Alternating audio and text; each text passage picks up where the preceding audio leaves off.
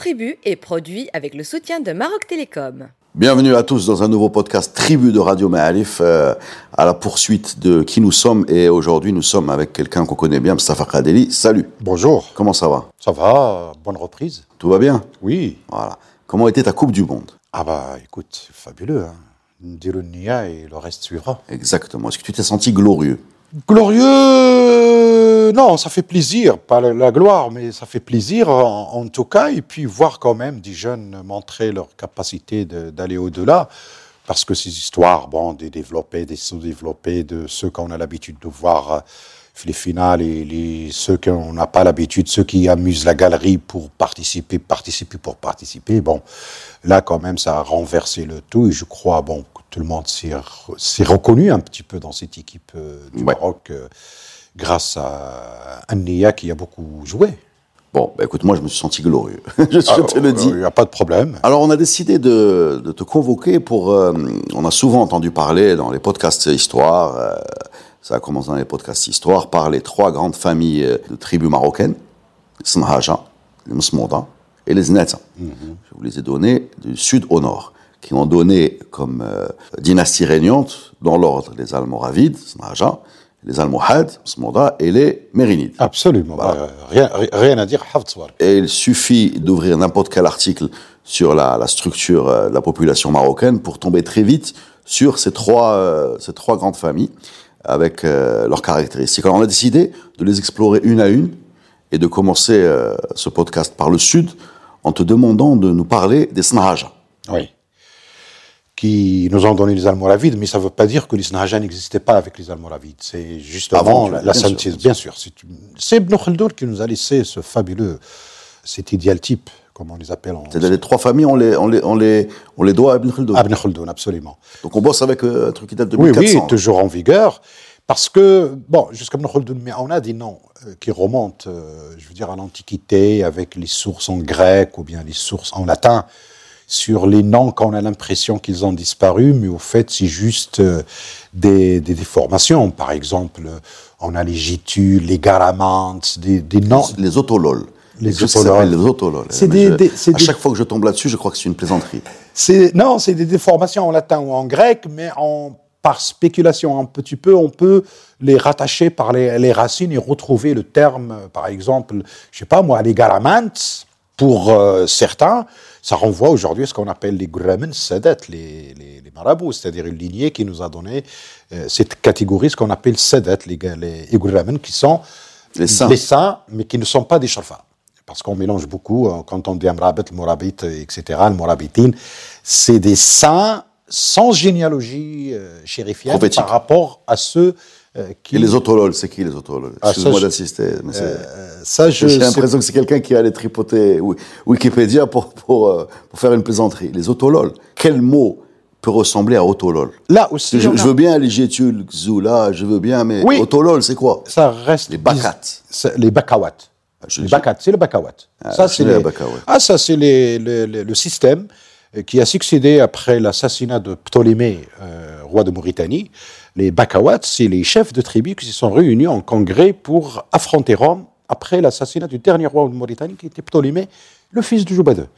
Donc, euh, tu vois, c'est non, il y a six sourcés, il y a des chercheurs qui ont travaillé là-dessus. Bon, laissons les Romains tranquilles et parle-nous des Snahaja, Snaga, Iznagan, c'est... Les habitants du Sahara. C'est les Sénégalais, je sais pas. C'est les habitants du Sahara, du Grand Sahara. Mhm. D'ailleurs, le mot Sahara, des fois, dans les sources européennes, on trouve le désert du Sahara. Le mot Sahara est lui-même, en soi, non, c'est un terme toponymique. Oui. Oui, mais ça veut dire, le mot, par exemple, en Arabie, c'est le Beida.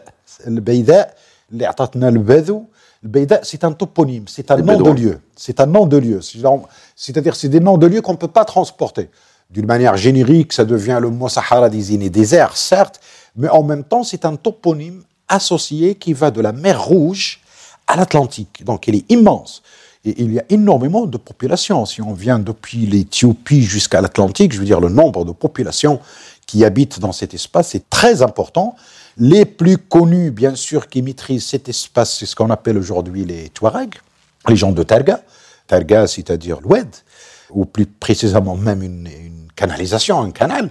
Et aussi mélangés avec d'autres populations qui se servent de cet espace saharien, surtout les populations qui vivent du nomadisme ou du pastoralisme, comme les Peuls, par exemple, qui existent aujourd'hui. Ils peuvent être mauritaniens, ils peuvent être euh, sénégalais, ils peuvent être maliens, ils peuvent même être camerounais. Je veux dire, c'est une population très dispatchée dans l'espace saharien et au-delà dans les tropiques également, parce que c'est une population qui, en Guinée, au Tchad, au Niger, je veux dire, ils, sont nombreux comme les Touaregs. Ça, c'est les Peuls, ça C'est les Peuls. Revenons au Sanhaja, s'il te plaît. Ben, j'allais dire pourquoi j'en parle, parce que... J'allais te le dire, pourquoi tu en parles? Oui, eh ben parce que pour le parler des Touaregs qui sont des Sanhaja ou des Znaga, leur parler est l'un des parlers amazir qu'on croyait pur, que beaucoup de chercheurs croyaient qu'il était pur, c'est-à-dire il n'est pas impacté par d'autres langues.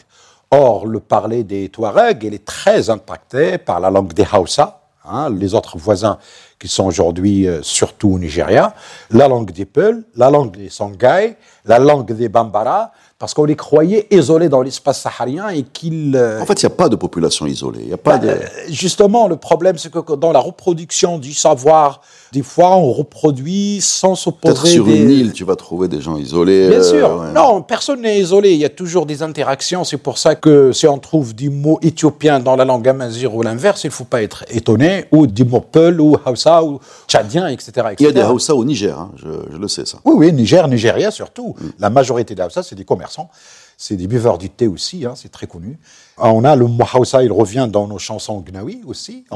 ils sont évoqués dans les chansons gnawi. C'est-à-dire c'est des populations historiquement associées à ce peuple de Snahaja qui nous vient du Sahara pour nous donner la grande. Euh, Donc les Peuls sont des Snahaja Pardon? Les Peuls sont des Snahaja Non, c'est des voisins. C'est des voisins. Mais ils sont surnommés les oreilles rouges par leurs euh, voisins, c'est-à-dire un peu mzanguin aussi. C'est parce qu'ils sont pas noirs noirs. Donc le mot mzannaga, déjà qui veut dire euh, rouge. rougir, rouge, c'est rougir, un dérivé du muznaga. Le snahaja, qui sont les rouges, c'est-à-dire par la couleur de la peau, qui renvoie à cette population du, Sahara. C'est comme euh, le c'est des ahardan. Ahardan, c'est une couleur, c'est une couleur d'abord et euh, ça ne peut pas signifier a priori un, statut social ou une caste. Donc quand les Almoravides, au XIe siècle, se confédèrent, et d'ailleurs le nom des tribus de l'époque qui se confédèrent à la base pour nous donner la dynastie des Almoravides avant de commencer leur remontée vers le nord, c'est des noms de tribus qui existent encore aujourd'hui, par exemple au Niger et au Maroc. On a les Gdala, Gdalen, Gdal, Hein, tu vois, c'est la racine du mot, il est là. C'est une tribu qui existe encore aujourd'hui au Niger. On a les Lemtouna et. Lamta, c'est, on a encore nous Lamta aujourd'hui, ça désigne une zone à côté des Fnik Gulmim. C'est Wednoun, normalement c'est nous Lamta. C'est-à-dire, ça renvoie à cette. À cette euh, Donc quand on dit aujourd'hui Snahaja, c'est une famille de, de tribus qui vient du sud. Absolument. Donc plutôt sombre de peau. Rouge. C'est-à-dire pas noir, pas blanc. D'accord. d'accord, d'accord. Et oui, parce qu'on regarde, quand on voit la, variété des couleurs, pardon, quand on voit la variété des couleurs des Marocains, je veux dire, on a énormément de nuances au niveau du blanc, blanc, blond, bien sûr, hein, jusqu'au noir, noir, noir. Mais entre les deux, il y a énormément. On a ce qu'on appelle les bleus, zarqin, zrg. Il est noiro, mais il n'est pas tout à fait noir. C'est des nuances de couleur, mais qu'on ne renvoie pas forcément à un statut ou à une caste ou à une catégorie. Tu peux être blond, blond, noir, noir, appartenant à la même tribu, dans le même statut, il n'y a aucune euh, différence de caste.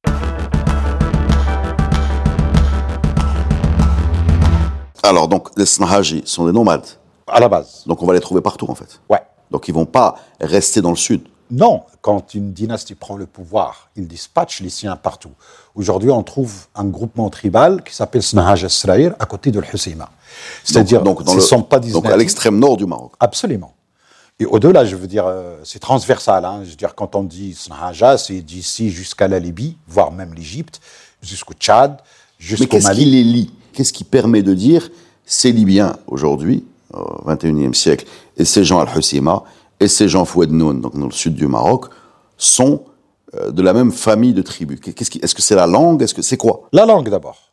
La langue, justement, c'est ça les nuances par lesquelles on distingue un petit peu, parce que ce qui nous a bousillé un petit peu notre manière de voir les choses, c'est qu'à l'époque coloniale, quand les linguistes, les ethnologues arrivent, ils commencent à nous crier euh, ce qu'on appelle aujourd'hui le rifin, le kabyle, le shluh, là, ci, ça.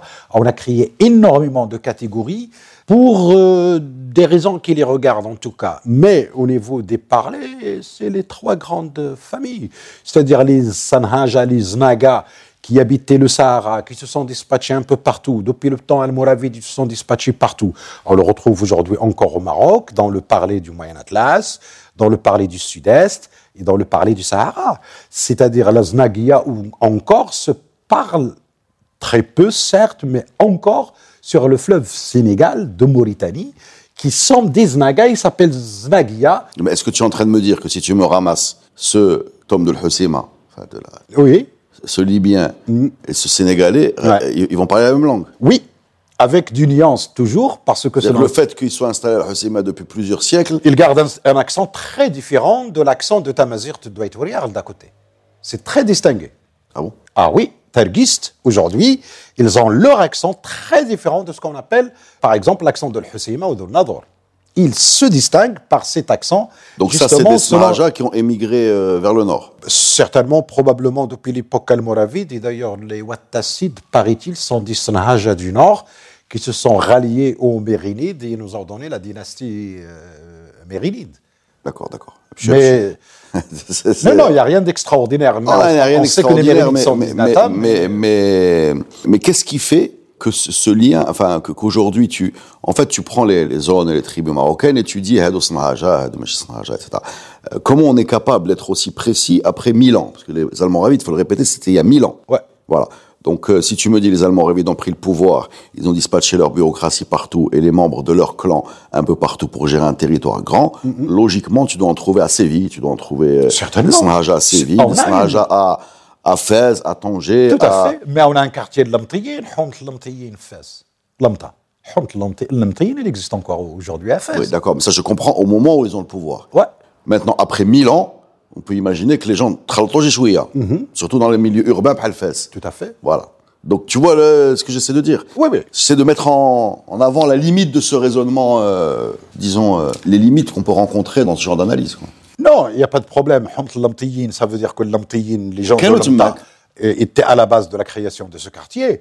Par la suite, euh, l'immigration, les mélanges, etc., il n'y a pas de problème. Mais ça nous donne juste un indicateur d'une base à un moment donné de l'histoire. Ça, ah, euh, comment on peut caractériser ce Snaja au niveau culturel? Au niveau de, pas forcément culturel, mais Là, c'est la culture du Sahara, à la base. Hmm. Toute la culture du Sahara et tout ce qui va avec. Que ce soit la manière de s'habiller, D'abord, il est toujours là, la manière de s'habiller. Le tamine depuis le Mourabitine jusqu'à aujourd'hui. La manière de s'habiller, pour aller vite, c'est le, le Sahraoui tel qu'on le connaît, avec le voile sur la, avec le voile, la partie sur, la, sur la bouche. Quoi, de, la... de, Rachidia jusqu'à Timbuktu, jusqu'à Bamako, si j'ose dire.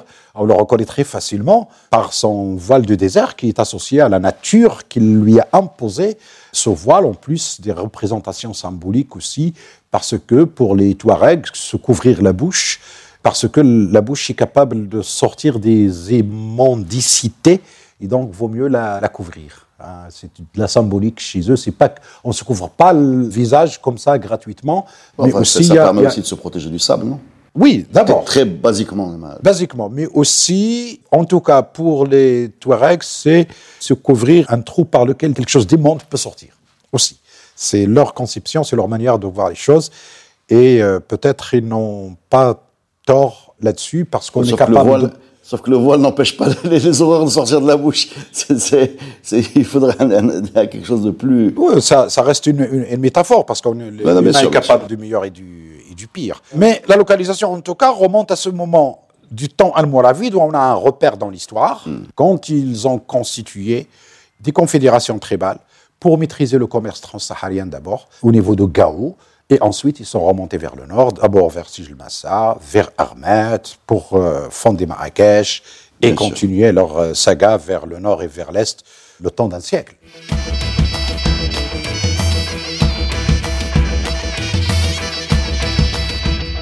Pour rester sur la langue, quelle est la langue euh, aujourd'hui qui se rapprocherait le plus de Snaji Au niveau du Maroc aujourd'hui, l'accent du Moyen Atlas, l'accent du Sud-Est, c'est un accent Snaji qu'on distinguerait facilement de l'accent Msmoudi qu'on appelle aujourd'hui Tashlahit ou de l'accent Znati qu'on appelle aujourd'hui Tarifit, mais c'est absolument pas comme ça que les choses sont passées dans l'histoire. Ensuite, avec les acculturations, parce que on peut trouver dans le Moyen Atlas aujourd'hui des traces de groupements d'origine Msmouda des Almohades ou des Znata des Mérinides.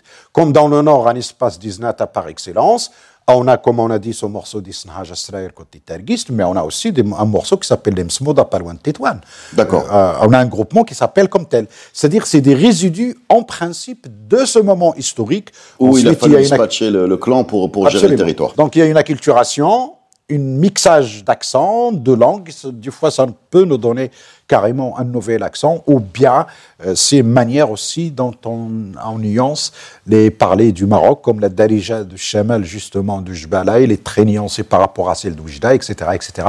Une histoire d'accent qui est due à ce mélange des accents et des différentes manières de parler. Restons sur le côté euh, culturel ou social. On dit, enfin, quand on se promène un peu dans la littérature, que les Snahaja accorde un statut un peu spécial à la femme par rapport à. Enfin, ça va être un des points, euh, un des points d'achoppement entre les Almohades et les Almoravides. Tout à fait. Est-ce que tu peux nous parler de cette, euh, de la femme euh, Tout à fait. C'est le bon, c'est Tota en est témoin d'ailleurs. Tota, quand elle est partie, je crois, il s'est arrêté quelque part dans l'actuelle Mauritanie, à Wedden. Il a loge chez le Qadi, il, raconte, hein, il rentre, euh, il rentre avec le Qadi, il trouve la femme. C'est au début du voyage. Ouais, la femme du Qadi assise avec un homme à la maison. Et donc il les salue. Le Qadi salue sa femme, le monsieur. Ibn Tota fait pareil. Il rentre dans la chambre et Ibn il raconte. Hein, il dit euh, au Qadi C'est qui l'homme euh, avec ta femme là? Ah, C'est un ami de ma femme. Mm. Ben, et alors, oh, euh, ils ont affaire, ils vont discuter. Une fois il termine, il va nous rejoindre, t'inquiète pas. Mais non, c'est pas possible. Il faut même pas qu'il rentre en ton absence. Je dis, mais ça va pas la tête, ça, c'est vos histoires d'urbain là du Nord. Euh, non, c'est hors sujet. C'est son droit d'avoir un ami qu'il connaît. Euh, c'est ma femme, c'est la confiance entre nous qui compte. Mais il a le droit d'avoir des relations sociales, il n'y a pas de problème. Chez moi, c'est normal. Et jusqu'à aujourd'hui, on trouve ces traces dans le comportement, justement encore au Sahara aujourd'hui. Oui, la femme même qui, paraît-il, quand il divorce, elle fait la fête. C'est-à-dire, c'est l'image sociale, la construction sociale qui est en, jeu entre le système nomade, le système sédentaire, le système citadin.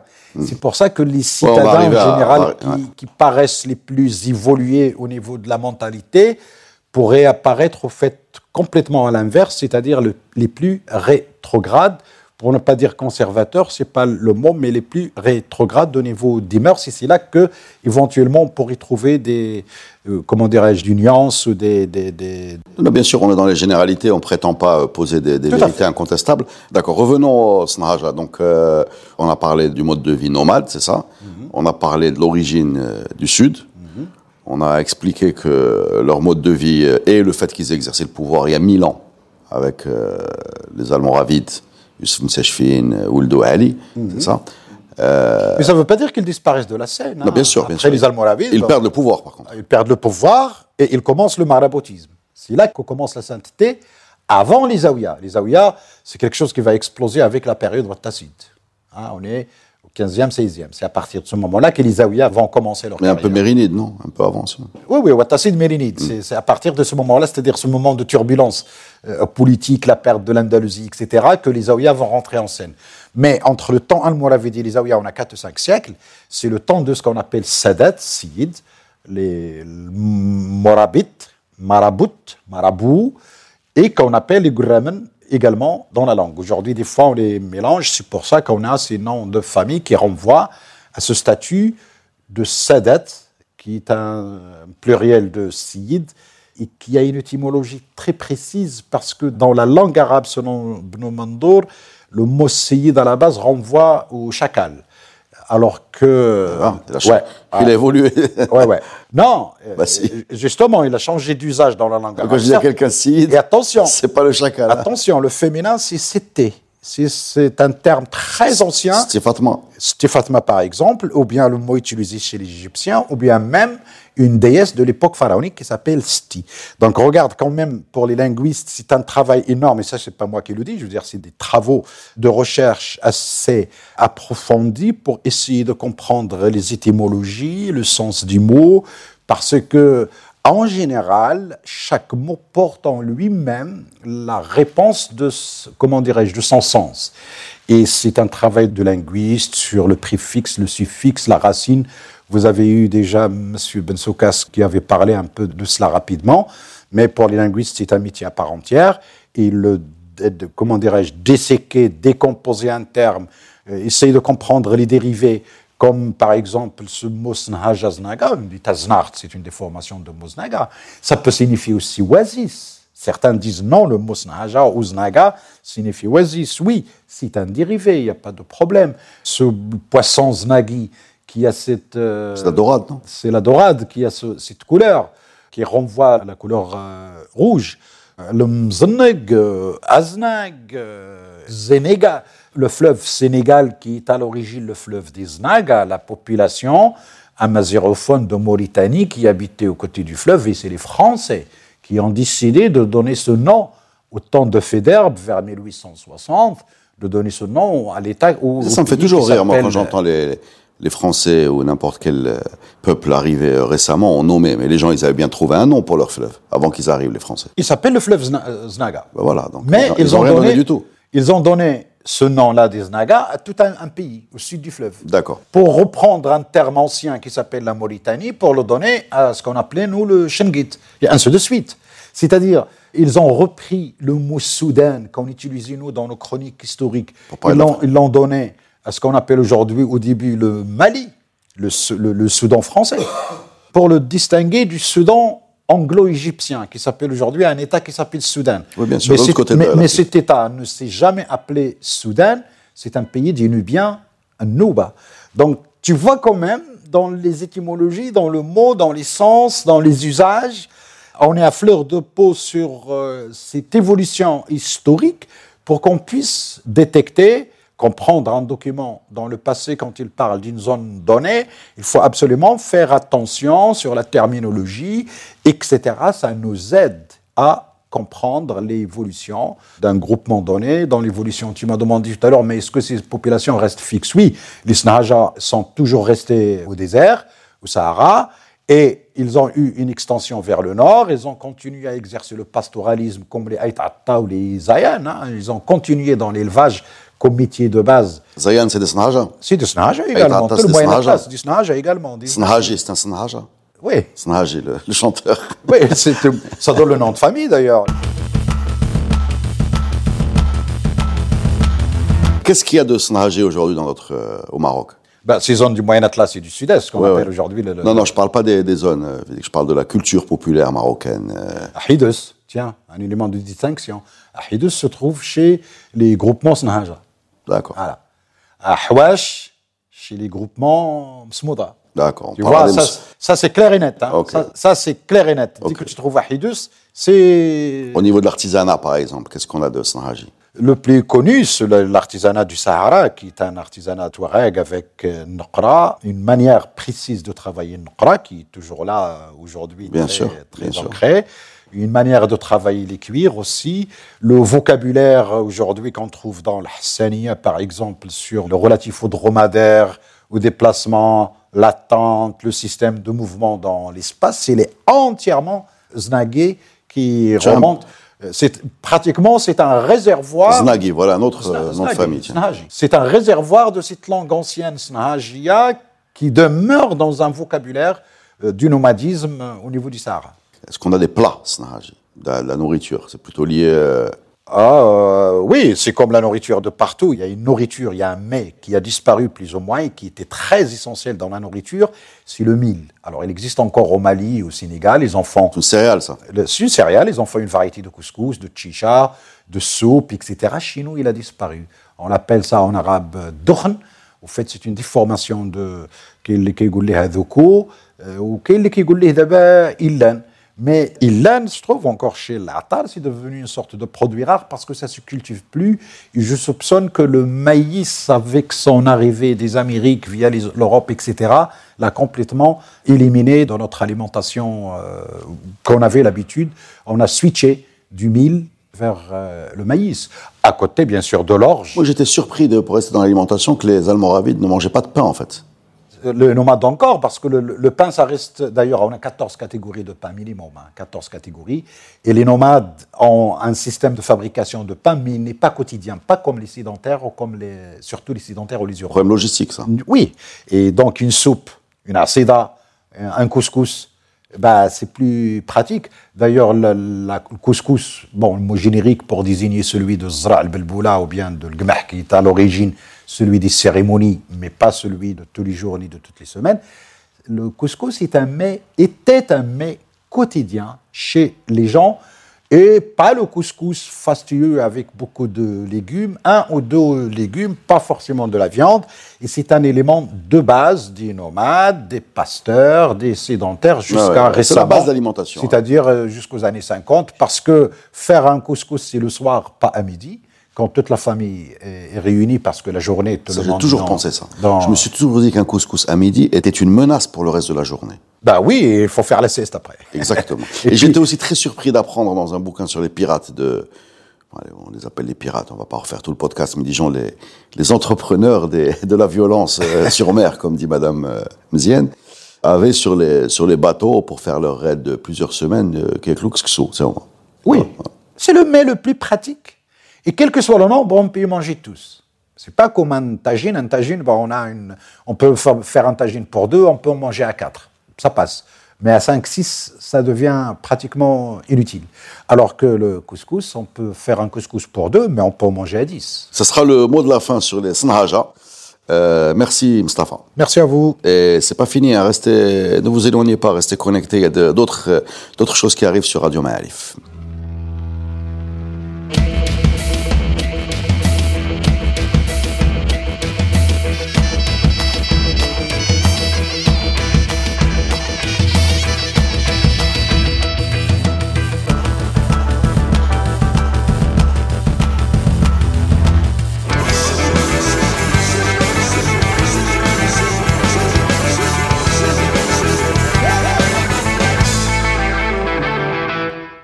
Le podcast Tribu est produit avec le soutien de Maroc Télécom. Maroc Télécom, un monde nouveau vous appelle.